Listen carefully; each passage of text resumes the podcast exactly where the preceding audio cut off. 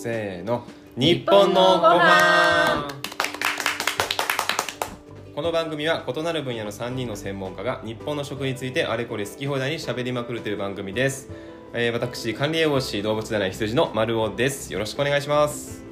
日本料理の料理人で動物占い像の薄井花子です。よろしくお願いします。ビジネスコンサルタントをしております。動物占い黒豹の宮本です。よろしくお願いします。はいお願いします 今日は僕の羊の、えー担当会ということでテーマなんですけどもはい。昆虫食。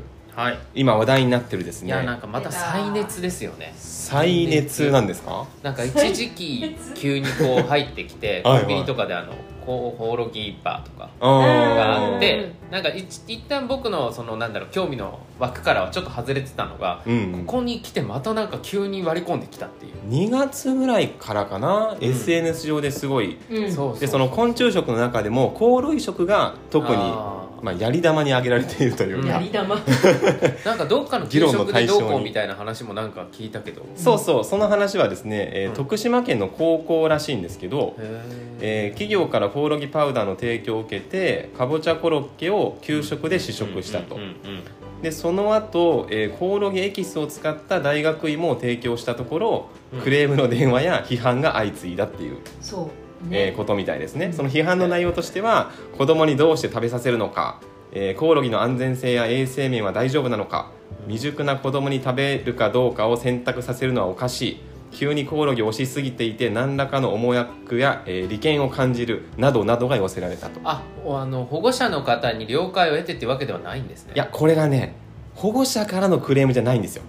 ああ要は完全に部外者からの、はい。その多分こう報道とかされたんでしょうね、うんうんうんうん。こういう取り組みがありますとか新聞とかで,、はいはいはいでそれを見たもう要は他他県の人たち、うん関係ない。関係ない人たちがあれかもしこれれない。何やってんだだみたいな、まあ確かに確かに。そう。じゃあ保護者の方からは、えーとまあ、了解が得ていられたってことなんです僕が読んだ記事ではそこはちゃんと了解が取れていてだって給でこ食だよりを出すものね。そう。そうですね。で、まあこれももそれ以外にやっぱ了解をしっかり得ないといけないんじゃないですかねこれはなんかこれも急に出したんじゃなくって、はい。その食育みたいな授業で昆虫食の授業があった後にあまあ、ちゃんと流れがあってですね、うんうんで提供したと。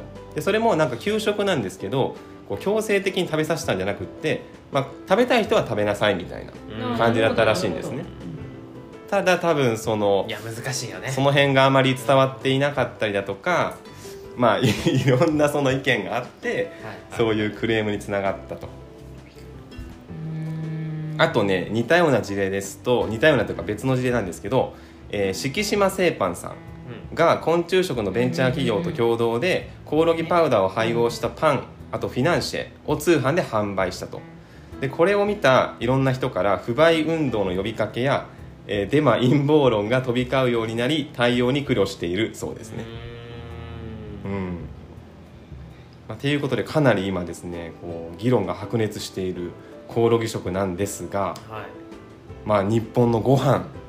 日ということ本でねのご飯ですこれからのこれからのご飯を考える上でこのコオロギ食はどうなんだっていうまあ、日本的に言ったらね昆虫食はああるっちゃありますもんね、まあ、そのままもともとねザザムシだってねうん。イナゴだってはねハチノコだって食べますからね。でまあそ,、の食っていうののその供給が安定してきてそっちがちょっと減ったっていう話ですね。今はなんかもう、まあ嗜好品に近い形になってきてるんじゃないですかね、うん。そういう昆虫食っていう。ただなんかさそのコオロギ食の話でいうとなんか去年も教給食で出していてその時はすごいポジティブな評価だったのに今回コオロギパウダーを使ったら一気にこう揉めてるまあんじゃないコオロですか、ギ、まあ、昆虫食っていうのがより多くの人に知られたってことですかね。うん。1回目っていうのはなんかちょっとそのそういうのにアンテナが高い人が知ってるだけで2回目はもう結構こう一般的な人にまでこう浸透してったみたいな年齢層とかもそうですね。しそれもあるし、まあ、これねいろんな論点が錯綜している状態なんですけどうん。結構過激になってる人は要はそのなんでここに来て急にコオロギなんだみたいな。ちょっとコオロギ押しすぎじゃないみんなっていう。うん。なんかそこに昆虫食の中でコオロギだけを知ってこと？特にまあそうそういうことですね。まあ、昆虫食だろうっていう。昆虫食そのものの是非も議論されてるんですけど、うんうんうんうん。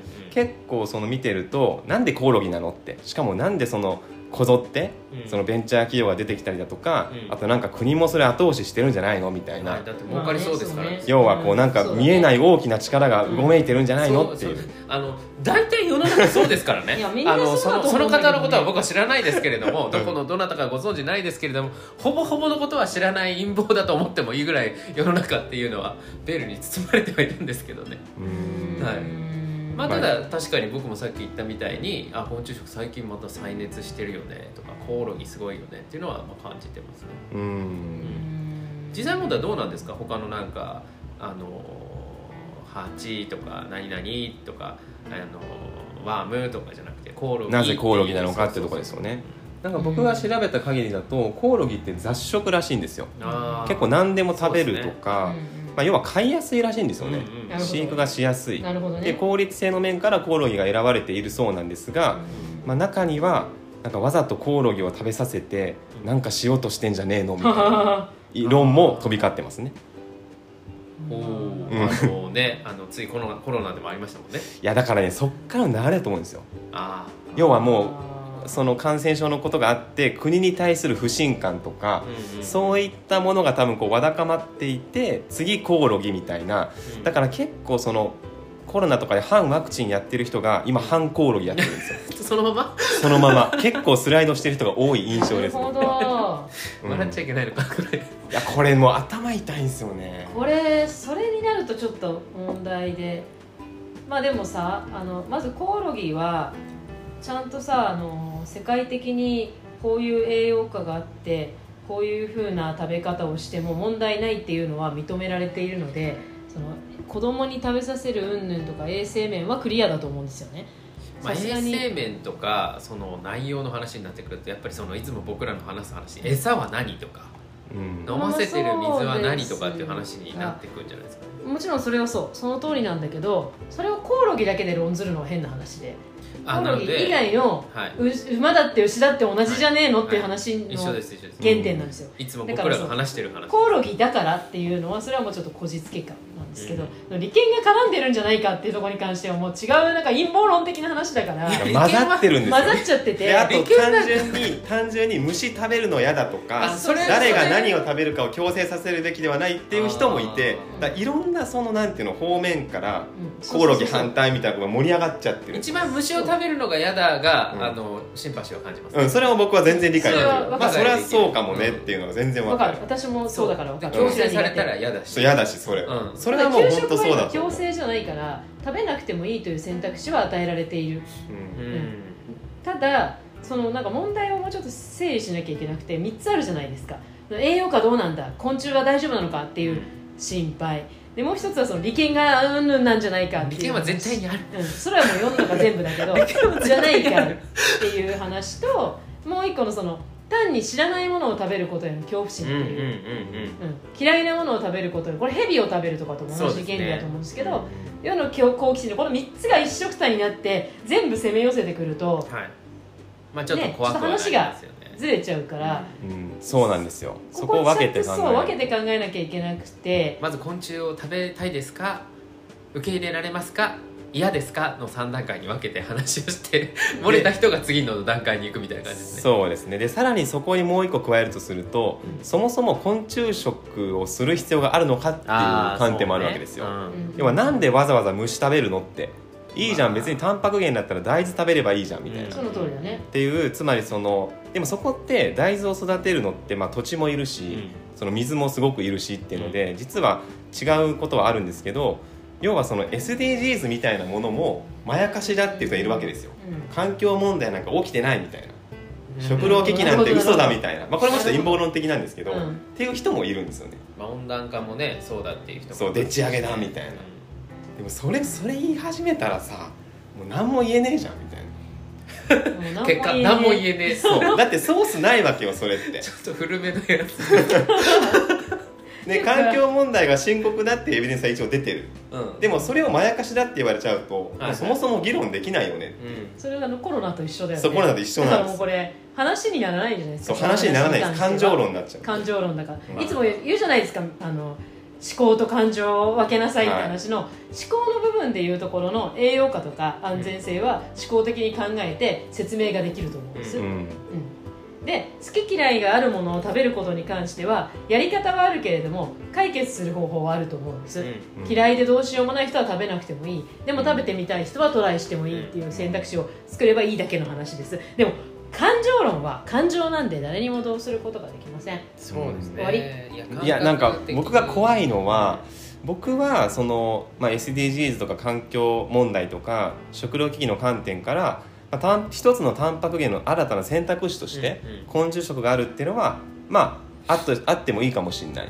し、うん。まあ、そっちの方向を模索していくのも必要だと思ってるんですね、うん。でもあまりに今そのコオロギ食を否定する声が大きくてうん。しかもその根拠となっているのがその花さんおっしゃった感情なんですよ。うん。その感情論によってさっきのその高校の取り組みだったり敷島製パンの取り組みだったりこういうものが潰されようとしているという、うん。ね。その流れにめちゃめちゃ僕恐怖を感じてるんですね。そんな国になったのか日本はみたいな。怖い。怖いんですよ。うん。それは本当に怖いことで感情に流されたら世の中はうまくいかないんですよ、うん。だからやっぱちょっとまあ落ち着け。まず落ち着け。まあ唯一その食べたいか食べたくないかっていうところぐらいじゃないですかね。それはなんかほら感情でもいいじゃないですか。全然いいと思う。いやなんかキモいキモいっそう。それはいていの。いう。全だから然そのレベルで止めておけばいいんですよ、そうですね、うん。でやっぱ話す議論それだと話にならないので、うん。じゃあ必要なのか必要じゃないのかとか、安全なのかそうじゃないのかとかっていうのは、うん。まあ頭使う話じゃないそうですかそうそうそう。だから分けてやっぱわ話の言ったように分けてって話ですよ。ねそうそうなんだよ、うん。でもそうなってないのよ。いやでもね、うん。本当そうにだからみんななうちのチャンネル聞いてないからさ。恐ろしいなっていや思うのは恐ろしさを感じるの私いつもその離乳食とか幼児食を特に幼児食の時になぜなぜ自分のその美味しいを言語化する必要があってなぜ美味しいを理解する必要があるのかっていうことを話す時に自分がこういう理由でこれが好きですって言える人っていうのは自分の意見を主張できるけれども他者の意見を受け入れることもできる、うん。自分の意見を言えなければ他者の意見を全面否定するしかなくなっちゃうんですよ、うん。で人はみんな違うから私はこれがこうで好きです。でもあなたはこれがこうで好きです。っていうことを認め合うためにも自分の感情を言語化して思考的に解析することが必要なわけでそれができるようになるのが幼児食の段階なんだけど日本人今それがものすごいできてないから、なんとなく嫌だを人に押し付けるのよいいんですよ別に。だってあ俺昆虫食好きだけどって人がいたとしたらあ自分はあんまり昆虫嫌いだけどでもあなたは昆虫が好きなんだねって。理解できないけどそれはあなたらしくていいと思うって言ってあげるべきなんですよ、ーうん。昔から理解はできないけど納得はできるとかっていうワードもあるじゃないですか、うん。うん。そういうのが、まあ、いわゆるその分離の話ですよね、うん。やっぱりその自分で自分のことを理解できてないと物差しがないんで相手を測れないんですよ、そう。だからもう全部怖い怖いになっちゃう、うんだからコオロギが好きなコオロギ食が好きな人が来た場合に、いや僕は全然食べたくないし昆虫はでもあってもいいと思うよ。なんで好きなのってやっぱ聞いてみたいですもんね。味とか。そうそうそうそう味もそうだし。理由をね、そうそうそうそう、ですごく美味しいからっていうんだったらそうなんだ。美味しいんだっていうその他者意見をきちんと一回自分が受け止めなきゃいけないどの辺がい美味しいのってやっぱ聞きたい。うん。細かくね。でまあそれで自分が食べてみて私はそんなに美味しくないけどな。でも別にそれはいいんですけど、その気持ち悪いから嫌だを私の嫌だを周りの人も嫌だにしないでほしいんですよね、うん。食べ物に関して。まあでもそれがなんかそのいわゆるその集団的な考え方というか。集団思考ですね、はい、まあまあ集団圧力というか、まあ、だからそういうのでもあるわけですよね。あの給食でね。例えばあの長野の方に行くとある学校がザザムシを出して、えー、と蜂の子のご飯を出すんですけど、まあ、蜂がダイレクトいっぱい入ってるわけですよでそこに転校した子がその給食が嫌だと、うん。見たくないうん。っていう話になって。でじゃあその子のためにじゃあその給食をやめるかやめないかって議論が一回あったんですけど結構昔。結果それはね最終的な結論を言ってやめなかったんですね。うん。でやめなかったけどその子のために白いご飯という選択肢も残した。うんん。ですけどそれってやっぱりそこの中で生まれ育った子からしたら蜂の子のご飯ってすごく郷土料理として必要なわけですよでタンパク有用なタンパク源として取ってるわけですよ。でそでもそこに来た子はどうしてもそれが受け入れられない。でもその受け入れられないってことを受け入れてこっちが受け入れてあげたので、うん。その子の個性もこっちの個性も尊重されなきゃいけないっていう、まあまあいろいろね揉めた話があるんですけど今それが逆になってるんですよ。その時はあの蜂の子賛成が例えばいっぱいいてヤダーがちょっとだったけど今コオロギ反対がいっぱいいてコオロギ好きがちょっとだからとなると排除されちゃうんだよね。そう。うん。そうなんですよね、まあ少なくともですけど、うん。あのまあこれまたビジネス的な話ですけど日本ってもう今ビジネスの競争力すごく落ちてるんですこの間もロケット失敗したじゃないですか。したね、まあアメリカなんてバンバンバンバン個人の企業が成功してるのにもかかわらずですよ。中国もそうですだからもう技術大国って名を打ってた国がここまで落ちてきてるわけですよ。でなんとかせにはいかんのですよ。そういう面でいくと、まあ、あの企業の人たち頼むから何か新しく何かを見つけてくれっていう話でみんな動かないといけないわけですよね、でコオロギ食はそれの一つになる可能性あるわけじゃないですか、うん。さっきの SDGs だったりとか食料危機の中で。にもかかわらずですよ。好きとか嫌いとか言ってる場合じゃないっていうのがまあビジネス的な考え方ですねもう、うん。あのなんかもうやめてって感じ。うん。うんなんかちっちゃな可能性を積むのをやめてほしいって感じですね。多分その現状でうん。コオロギ食を積極的に推進してる人とか良さが分かってる人が圧倒的に少ないんですよ。まあそりゃそうでしょ。でよく知識分かんない人からしたら気持ち悪いなんですよね。うん。だからでぷそこにその感情論的な理由はいで反対する人が乗っかるんでもう圧倒的に声の大きさとしてはうん。反対になってるんですよね、まあでしょうね、うん。なんかでもすごいだからさ陰謀論とかさ言言われてるぐらいなんだからさもう水面下でやれば。もっていうかなんかそれ私はその陰謀論って言ってる人が陰謀論にも感じちゃうからね。そういう方向に持ってきたい人がいるんじゃないかって。う何でもかんでもオープンにするのが是じゃないと思うよって僕は思う。よいやすごく同意です、うん。うん。そうね。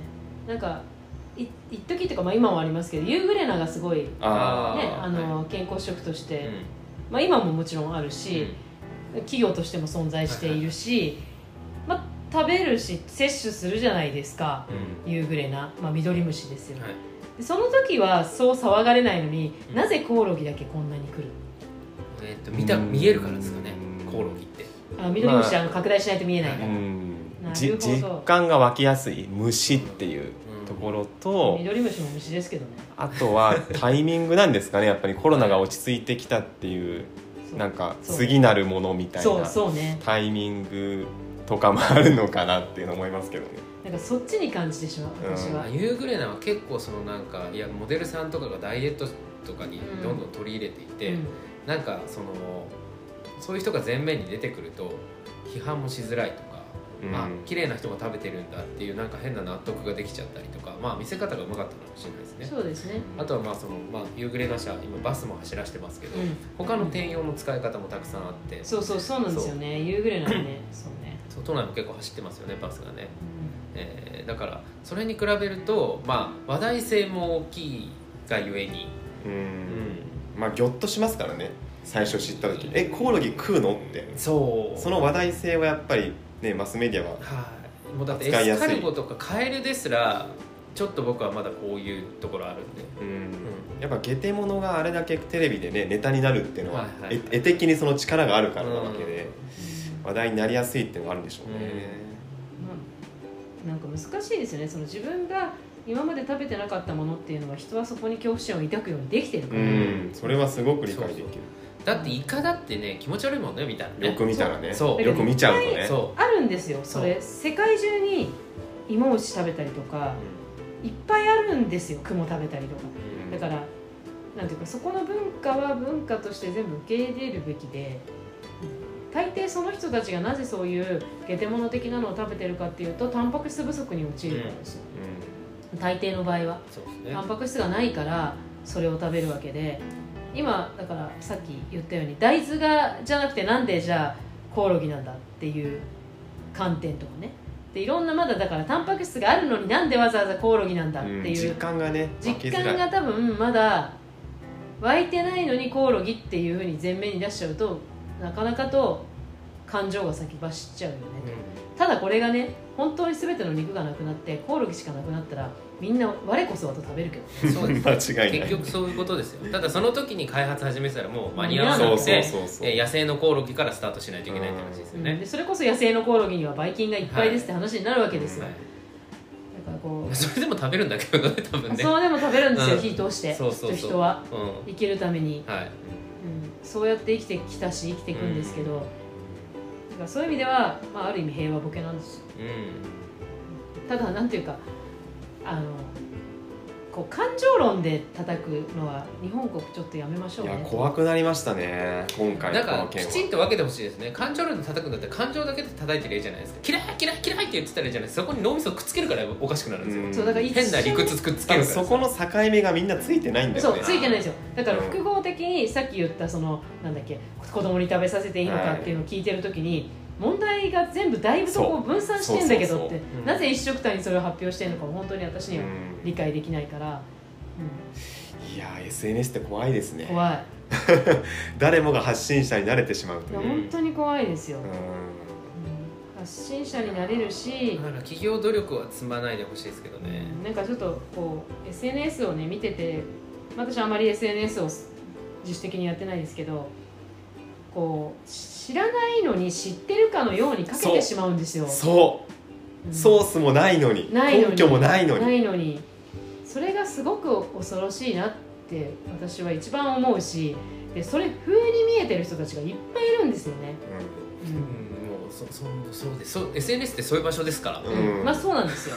でもそこが力を持ってきちゃってるのがやばいんですよだってフォロワーが力ですから。そうそう、うん。で私たちはそれをちゃんと見極めてないんですよこの人の言っていることはこういう理由で正しい、うん。この人の言っていることは信じられないとかこの人の言っていることはまあ半分ぐらい聞いとこうかなみたいなことのジャッジができてないからうん。全部右から左に入ってきちゃうっていうのは右から左じゃ抜けてるか。右から入ってきちゃうってことは恐ろしいよねって当に恐ろしい。まあ、でもそのそういうよってことですよね。だからフォロワーがたくさんいる人っていうのはこの人の言っていることだから数とかもそうじゃないですか。フォロワーがたくさんいる YouTube やってるってなった時に。要するにこのこの人の言ってることは大丈夫でしょって思ってる人がまあそこにいるわけ。まあそのいろいろあると思うんだけど、うん。コメント欄とかね。うん。いろいろ大変だと思うんですけど、まあ、基本的には。はい。そう。でそれに対してそのなんていうのかな。あの正しいとか間違ってるとかっていうのはまるっきり嘘を言っている人にもフォロワーはたくさんいてうんその人たちからするとその人がやっぱ税であってね。正しいになっちゃうんですよね。うん。でもそれをなんかその判別できるんですかっていうと、うん。これはなんかその情報のリテラシーより難しいよね。そう難しい。だって人を判断しないといけないんだよ、うん。うん。難しいそうなんだよ。難しいんだよそれが。で日本人ってすごい好きなの学歴とかでしょ、うん。だからそういうところで判断しがちなんですよ。うんでだってそれですらもういくらでも偽れる世の中じゃないですか、うん。なんかね信じてるものがどこなのかっていうのが私はなるべく口に出せるようにしようと思っていて例えばですけどあの例えばこの人が好きって言われてなんで？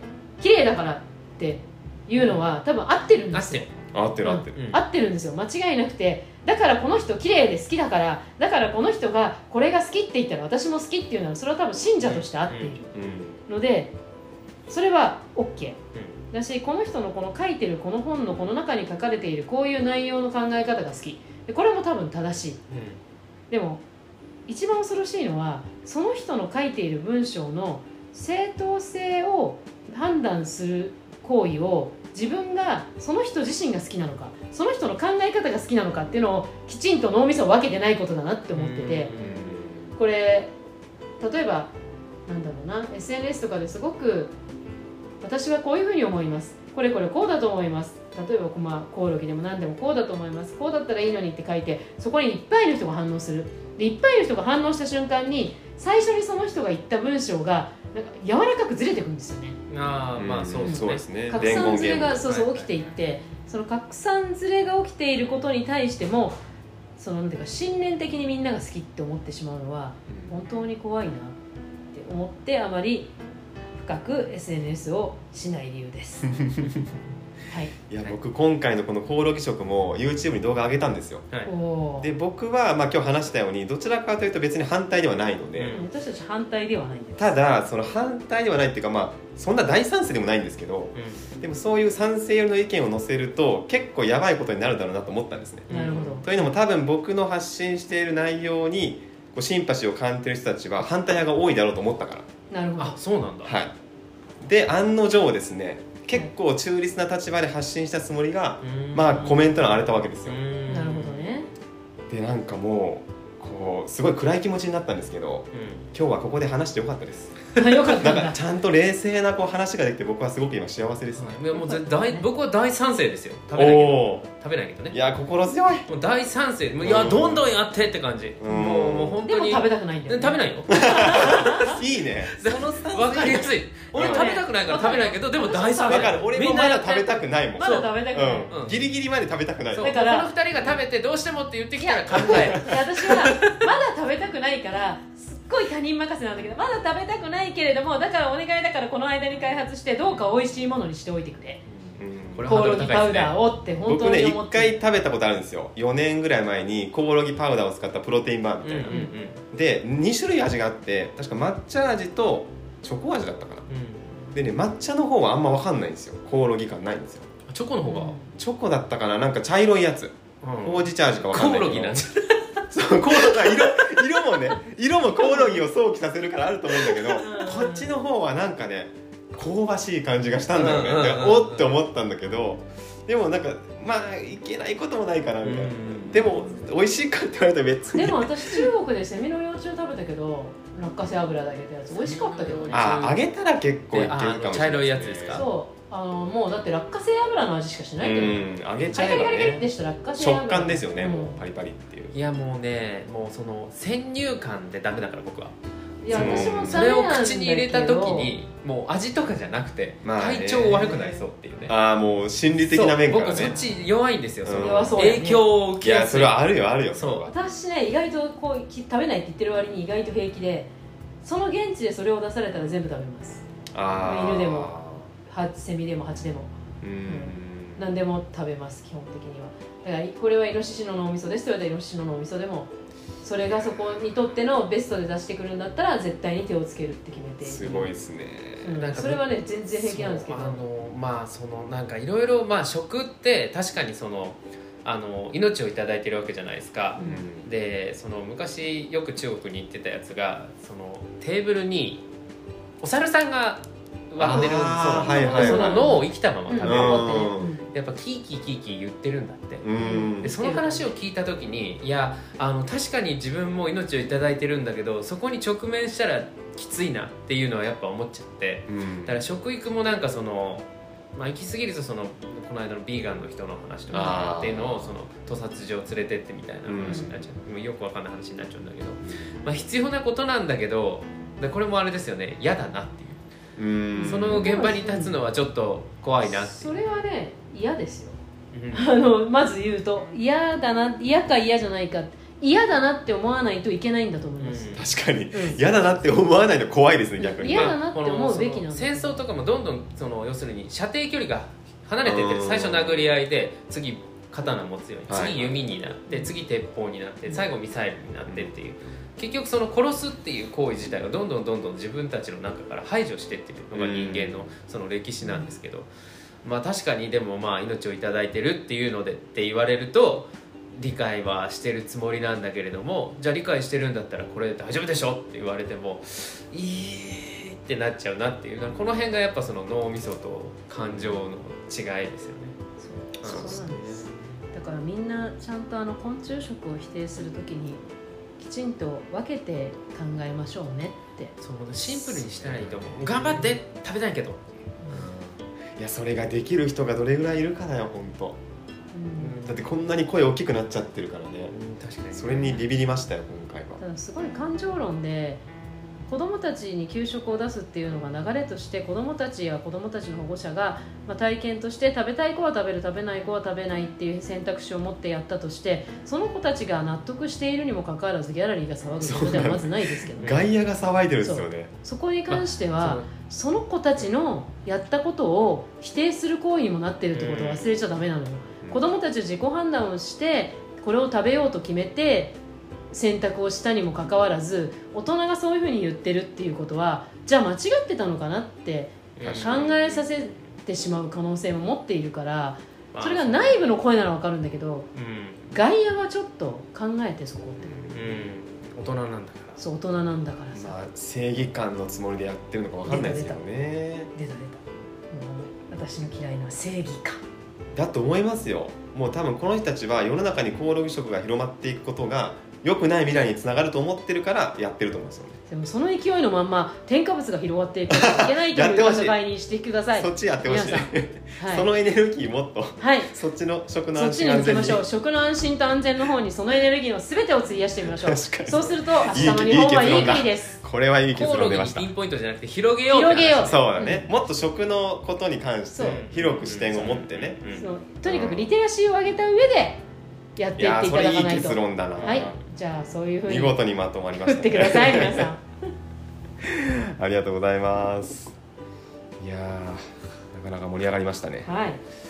さあでは、えーこの番組「日本のご飯は毎週木曜日の更新です。番組の感想インスタグラムツイッターでお聞かせください。ハッシュタグは日本のご飯。カタカナで日本ひらがなでご飯で投稿お待ちしております。